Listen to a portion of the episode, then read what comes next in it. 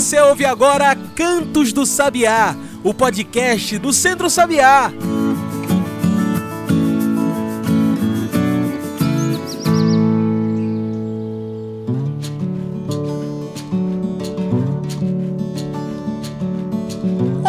Todos e todas que nos ouvem agora pelo Spotify e demais plataformas. Eu sou João Lucas e está começando agora o Cantos do Sabiá, nosso podcast semanal sobre o campo, a cidade e o mundo. Cantos do Sabiá é o nosso podcast de toda semana. Então, se toda semana você quiser um episódio novo, segue a gente aí, compartilha com os amigos, com as amigas e faça o Cantos crescer vamos bater em tudo quanto é canto do Brasil. E para saber qual é o nosso convidado, qual é a nossa convidada da semana, você pode passar pelas redes sociais. Por lá você vê com antecedência quem a gente traz aqui. É só seguir no Instagram, no Twitter, no Facebook e procurar por Centro Sabiá. Também tem o nosso site, que é o www.centrosabiá.org.br tudo junto e sem acento. E hoje vamos falar sobre o dia 24 de fevereiro, reconhecido pelo Brasil como a marca da conquista do voto feminino nacional. A luta das mulheres pelo voto feminino no Brasil vem de muito antes de 1891, quando ainda tentavam, por meio da lei, incluir o voto das mulheres como um direito assegurado. Esse direito foi rejeitado pela Constituição, que só assegurou o voto das mulheres em 1932 mais de 40 anos depois. E não foi por acaso. A luta pelo voto tomou força e se alastrou graças ao avanço dos movimentos sociais do século XX, que trouxe consigo o movimento feminista para a linha de frente.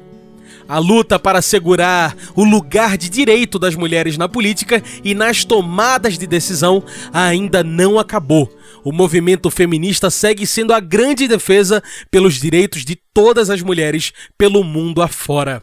E é para falar desse dia tão importante, dessa temática tão importante, que hoje convidamos para a nossa mesa virtual Tereza Leitão. Tereza Leitão é professora, pedagoga, sindicalista e política brasileira. Ela atualmente é deputada estadual de Pernambuco. Tereza Leitão, muito obrigado por aceitar o nosso convite. Você pode se apresentar melhor para quem está nos ouvindo, falar um pouco melhor sobre você? Olá, pessoal. Eu sou Tereza Leitão, sou professora aposentada, sou deputada estadual no curso do meu quinto mandato. Fui dirigente sindical, presidenta do Sintep, o Sindicato dos Trabalhadores em Educação, por três mandatos dirigente nacional da Confederação Nacional dos Trabalhadores em Educação. Sou filiada ao PT desde 2020, nunca tive outro partido e no PT eu sou me, é, coordenadora nacional do setorial de educação. Sou membro do Diretório Nacional e sou líder do PT na Assembleia Legislativa. E para a gente cair de cabeça nessa discussão, você pode falar um pouco melhor sobre a conquista do voto feminino no Brasil e da importância dessa conquista? Bom dia a todos os ouvintes. Agradeço muito é, estar podendo falar com as pessoas aí do nosso sertão. Vamos às respostas, não é? Veja, o voto feminino é uma conquista histórica das sociedades civilizadas, das sociedades democráticas. É uma conquista que indica que o direito dos homens e das mulheres é igual. Todos os direitos devem ser para todos e para todas. A gente lutou muito, né, com a luta das sufragistas para ter esse direito do voto feminino universalizado, porque quando ele começou, ele tinha restrições. E além do direito de votar, hoje as mulheres têm também o direito de se candidatar, de serem candidatas aos cargos públicos de representação que elas quiserem, que nós quisermos. Isso é muito importante porque indica que a sociedade está avançando e avançando para a igualdade e para a democracia. A luta não só pelo direito de votar, mas por representatividade política também é muito antiga no Brasil. Você vê o cenário político brasileiro mudando quanto a isso? Afinal, há espaço para uma política feminina e feminista? Olha, assegurar direito das mulheres é uma luta histórica, porque a estrutura da sociedade ela foi feita com bases machistas, com bases no patriarcado, onde os homens têm mais direito, onde os homens mandam e as mulheres obedecem. Entrar na política foi o mais recente desafio enfrentado pelas mulheres. Entramos primeiro no mundo do trabalho, inclusive, que antes era restrito aos homens. As mulheres ficavam só em casa, no espaço doméstico. Mas o espaço da política é o espaço mais público dos espaços públicos. Então, ter mulher nesses espaços significa também romper com as estruturas patriarcais, machistas, capitalistas da sociedade atual. Veja o que foi que aconteceu no Chile recentemente. Veja o que foi que aconteceu recentemente com a eleição de um projeto progressista. A grande maioria, a esmagadora maioria do ministério do presidente é formado por mulheres. Então, mulheres têm competência, mulheres têm história. O que é preciso é a gente começar a interferir na lógica da sociedade. E como você bem sabe, Tereza Leitão, estamos em ano de eleições no Brasil. São as eleições presidenciais para governo, senado e deputados e deputadas estaduais e federais. Você acha que o voto feminino tem peso nessas eleições de 2022? Veja, eu acho que o voto feminino, ele vai ter muito peso nessas eleições de 2022 ele já tem, porque ele é o voto da maioria da população. As mulheres e as eleitoras são maioria da população. O que é que a gente precisa? Conjugar o peso desse voto com propostas e projetos. Votar em mulheres e votar em mulheres, sobretudo, que têm um compromisso social. Mulheres que lutem contra o feminicídio, mulheres que lutem pelas políticas de igualdade de gênero, mulheres que não tenham preconceito, que não sejam homofóbicas, que não sejam racistas. Esse é o principal debate, eu acho, dessas eleições. E vai, vai sim, eu acho que vai ter um peso importante. Nós temos muitas candidaturas de mulheres e eu acredito que isso vai ajudar ao equilíbrio que é necessário para a gente ter uma sociedade verdadeiramente democrática, onde homens e mulheres tenham respeito, tenham direitos iguais e espaços políticos iguais também. Sabemos que os tempos que o Brasil enfrenta hoje não são fáceis, tanto na saúde quanto na política mesmo. Você vê essa contínua luta por espaço de mulheres na política influenciando positivamente a gente a sair desse momento de crises. Realmente, o momento é de muito retrocesso, mas é também de muita resistência. E as mulheres são parte importante dessa resistência. As mulheres estão muito organizadas. Eu acredito que essa organização vai trazer para a pauta eleitoral essa situação também, tanto em relação ao conteúdo que deve ser apresentado, como em relação às candidaturas de mulheres. No nosso partido mesmo, no partido ao qual eu sou filiada, o PT, nós temos um projeto, o Elas por Elas que é justamente para fomentar, para debater, para estimular mulheres a disputarem esse espaço na política. A gente precisa estar também ocupando esses cargos, ocupando esses espaços. E uma eleição não é um momento único, mas é um momento importante para se fazer esse debate. Sabemos da importância desse voto da mulher nas eleições. Ainda assim, por que ainda é tão difícil assegurar os direitos das mulheres até os dias de hoje no Brasil? Olha, o momento de hoje, da política de hoje, é um momento muito negativo para as mulheres. Porque toda política obscurantista, Toda política negacionista, como a política que nós estamos vivendo hoje por parte do governo federal, ela é também uma política machista. E é isso que nós estamos vendo. Nós estamos vendo mulheres sendo assassinadas, mulheres com seus direitos políticos restritos. E o que é que o presidente faz? Ele estimula isso. Ele estimula essa violência praticada contra as mulheres. Então, esse debate, ele vai precisar ser feito nessa eleição. Infelizmente, pelo viés é, negativo, daquilo que a gente está vivendo de negativo. Então, nós vamos ter que apresentar uma alternativa. Nós vamos ter que apresentar propostas que restaurem esses direitos que foram retirados nesse último período direitos políticos, direitos sociais, direitos sexuais e reprodutivos, direitos profissionais. Por que as mulheres continuam ganhando menos do que os homens? As mulheres recebem 70% a menos de salário do que os homens. Então é necessário sim que essa eleição ela considere a política de igualdade para as mulheres como um ponto central de todo um programa, de todo um projeto que se possa apresentar para o debate com a sociedade. É isso. Agora a gente vai fazer uma pequena pausa. Fica aí que a gente continua no instante esse papo com Tereza Leitão. Agora, já que falamos de papo, você ouve o Papo Raiz, o quadro opinativo do Centro Sabiá. Fica aí que a gente volta já já.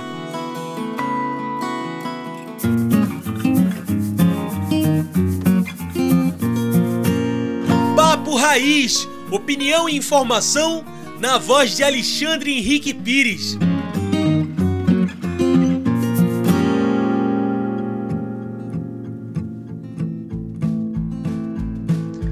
Olá, ouvintes do Papo Raiz. Aqui é Alexandre Pires com a nossa coluna semanal conversando sobre agroecologia, sobre mudanças climáticas, sobre desenvolvimento, política e tudo aquilo que envolve a vida né, de cada um e cada uma de nós. Pois bem, gente, vocês que acompanham o Papo Raiz é, são sabedores que eu tenho ao longo das nossas colunas alertado para a nossa agenda, esse debate sobre as mudanças climáticas e os efeitos que elas causam na vida de cada um e de cada uma de nós. De forma muito objetiva, a gente tem observado, sobretudo nos grandes meios de comunicação, é, alguns impactos dessas mudanças climáticas que é, têm afetado a vida de milhares de brasileiros e brasileiras. É, vou ficar com algumas situações mais recentes, como o sul da Bahia, onde milhares de famílias ficaram desabrigadas por conta dos altos volumes de chuva. Recentemente, aqui em Pernambuco, a gente teve a cidade de Pesqueira, que teve uma inundação é, com um volume de chuvas também acima do que estava esperado.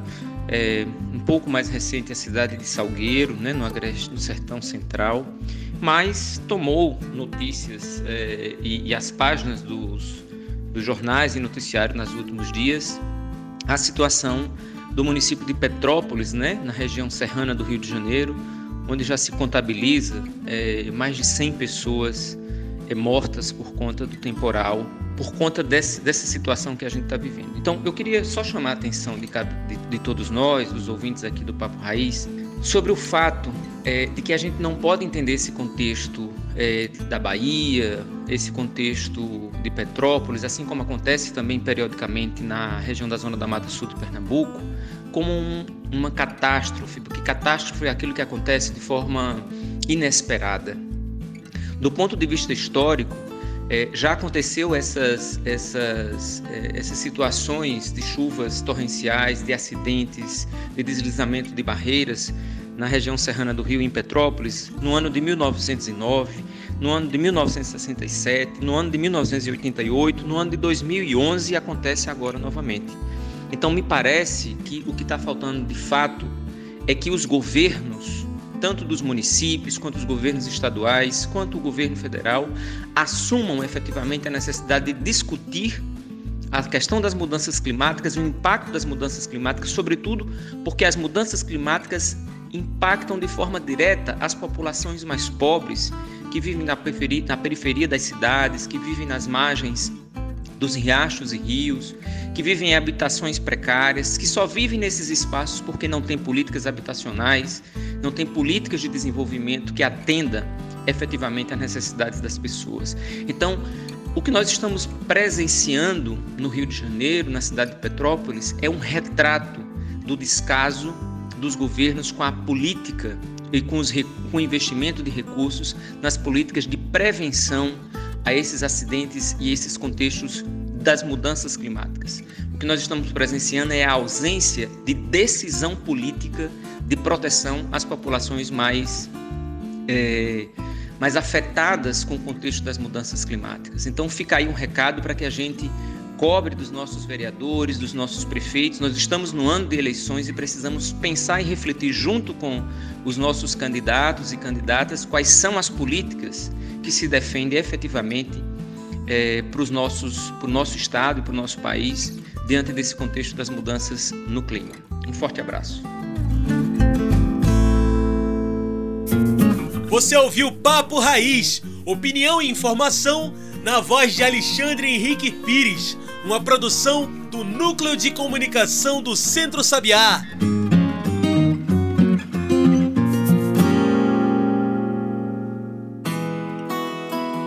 E já estamos de volta. A gente segue aqui conversando com Tereza Leitão. Ela é professora, pedagoga, sindicalista e política brasileira, atualmente deputada estadual em Pernambuco. Apesar dos recentes retrocessos na política de nosso país, você vê o Brasil se tornando mais consciente em relação às pautas de luta das mulheres aqui no Brasil? Será que esse ano teremos mais dessa representatividade para os cargos políticos de nosso país? Eu vejo que a presença das mulheres na política, esta representatividade social importante, é uma luta sem volta nós temos ainda muito que avançar, é verdade. Tivemos já uma mulher presidente do Brasil, presidenta, que sofreu um golpe. Temos senadoras, deputadas, governadora, apenas uma governadora no Brasil. Temos deputadas federais, deputadas estaduais, prefeitas, vereadoras, mas o espaço ainda é muito desigual. Então, é uma luta que precisa ser feita tanto pela legislação, a legislação ser mais abrangente para nós mulheres, como também na luta social, na representação, no diálogo. Hoje, por exemplo, as chapas proporcionais, elas têm que apresentar 30% de nomes de que é a chamada cota de gênero, que a gente chama cota de mulheres porque nós ainda somos minoria. Então, é a cota das mulheres. Mas isso não se traduz no resultado eleitoral ainda, mesmo com outro avanço que foi a cota do fundo partidário. As mulheres têm que receber 30% a mais do fundo partidário. Por que isto? Porque somos minoria. Para que a gente possa se consolidar e avançar nesses espaços de representatividade política. Mas a verdade é que é impossível falar da conquista de votos no Brasil sem falar da importância do feminismo e da luta feminista brasileira para essa conquista. Você pode explicar melhor para quem está nos ouvindo o que é esse tal de movimento feminista e o que ele significa para a conquista do voto feminino no Brasil? Olha, não é fácil a gente falar de feminismo em tão pouco tempo, né? Até porque tem muitos estereótipos, tem muita distorção do conceito de feminismo. Mas em poucas palavras, feminismo é um movimento formado por mulheres que tem teses, que tem formulação teórica, que se manifesta na luta pela igualdade, na luta pelo direito das mulheres em todos os aspectos da sua vida, na luta pela organização coletiva dessas mulheres e para reconhecer a mulher como sujeito da sua própria história, como protagonista, com autonomia. Autonomia sexual, autonomia financeira, autonomia profissional e autonomia política. Hoje a coisa é tão complexa que já se afirmam feminismos negros, feminismos da, da mulher da periferia, feminismo popular. Então, isso mostra também o nível de aprofundamento que as mulheres estão buscando na sua organização, na sua luta para assegurar os seus direitos. Muito bem. Como nossa conversa está chegando no fim, trago o nosso quadro especial do podcast, o Mete o Bico. Mete o Bico é o nosso quadro do podcast onde o convidado, a convidada trazem seus pontos finais para a nossa discussão. Bora lá? Tereza Leitão, por que é importante que todas as mulheres no Brasil tomem consciência da importância dos seus votos para as eleições de 2022? qual a importância de todas as mulheres participarem dessas eleições. Mete o bico. Mulheres, se você não decidir por você, os homens vão continuar decidindo por você. Eu não quero dizer que todo homem seja machista, que todo homem seja um inimigo, seja contrário às causas das mulheres. Não, nós temos parceiros.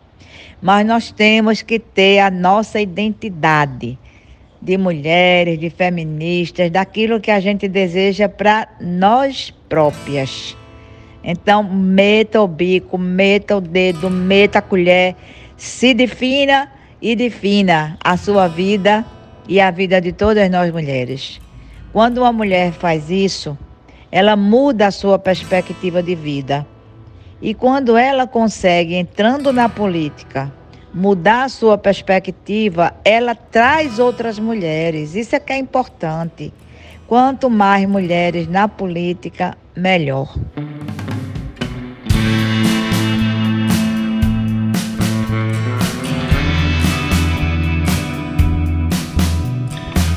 É isso. Tereza, muito obrigado pela sua participação. Infelizmente, nosso tempo de entrevista está acabando. Tem alguma mensagem que você gostaria de deixar? Alguma consideração final? Eu quero agradecer é, as perguntas, espero ter conseguido responder a todas. É um assunto muito apaixonante, um assunto muito instigante e muito necessário. Não existe sociedade democrática se o direito das mulheres não for respeitado, se a igualdade não for uma regra.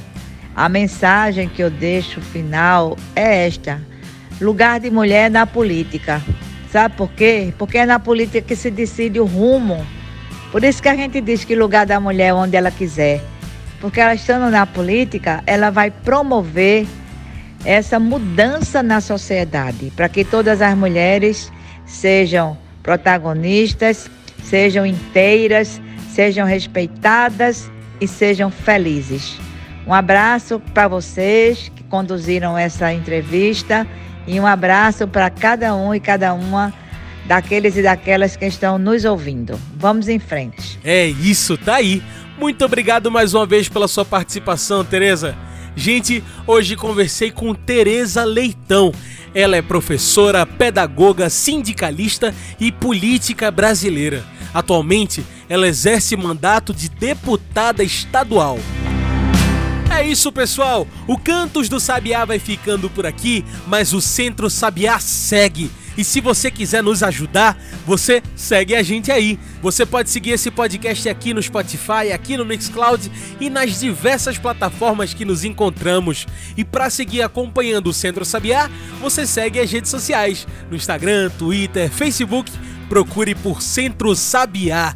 Também tem o nosso site e é por lá que você pode ajudar o campo e a cidade e os projetos do Centro Sabiá. Faça sua doação, ajude o campo, ajude a cidade. É só procurar por www.centrosabiá.org.br barra. Fique por dentro dos projetos do Centro Sabiá. É isso, pessoal. O Cantos do Sabiá é uma produção do Núcleo de Comunicação do Centro Sabiá, com a minha locução, João Lucas. Tchau, pessoal, e até o próximo Cantos do Sabiá. Até a semana que vem.